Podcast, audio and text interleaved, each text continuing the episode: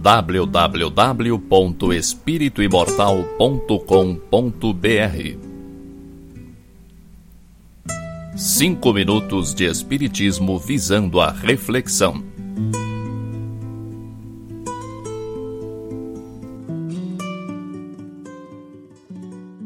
Um tema que todo mundo conhece no Espiritismo é obsessão. Mesmo os que conhecem o Espiritismo apenas superficialmente estão por dentro do assunto. Ouço pessoas praguejarem contra os obsessores como se eles fossem os causadores de todo o mal que atinge essas pessoas. O mundo não se divide entre bons e maus, carrascos e vítimas, perseguidores e perseguidos.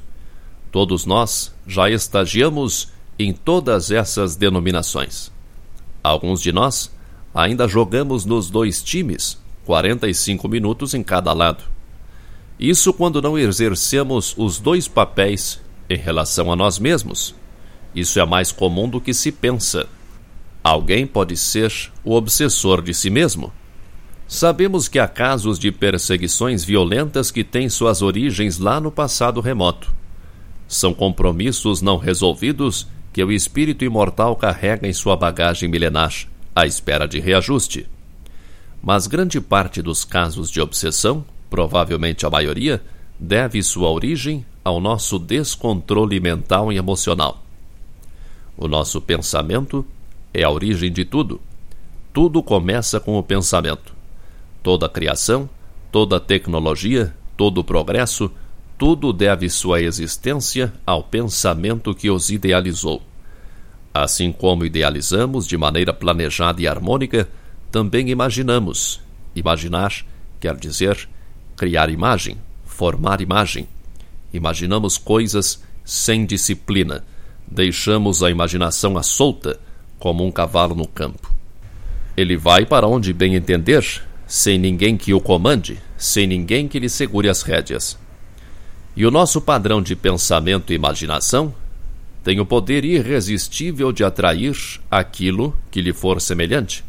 É a tão famosa lei de atração. Tudo o que você já viu, ouviu ou leu a respeito da lei de atração é correto, é verdadeiro, mas sua abordagem geralmente trata dos aspectos materiais. A lei de atração existe sim. Qualquer um é capaz de provar isso com um pouco de prática. Mas ela serve também, e principalmente, para a atração entre espíritos semelhantes. Atraímos constantemente o tempo todo espíritos com padrões de pensamento que se afinizam com os nossos. O melhor exemplo que conheço para descrever como se dá essa afinização é o rádio. A sintonia com determinada estação de rádio acontece quando você gira o botão do dial. Para cada emissora, há uma sintonia determinada. Da mesma forma, é a sintonia com os espíritos de acordo com o tipo de pensamento que você tem, são atraídos para você determinados espíritos que se afinizam com esse tipo de pensamento. Se aproximam por simpatia, ou em busca de conforto, ou em busca de prazer, ou de algum sentimento mais baixo, ou de sensações grosseiras.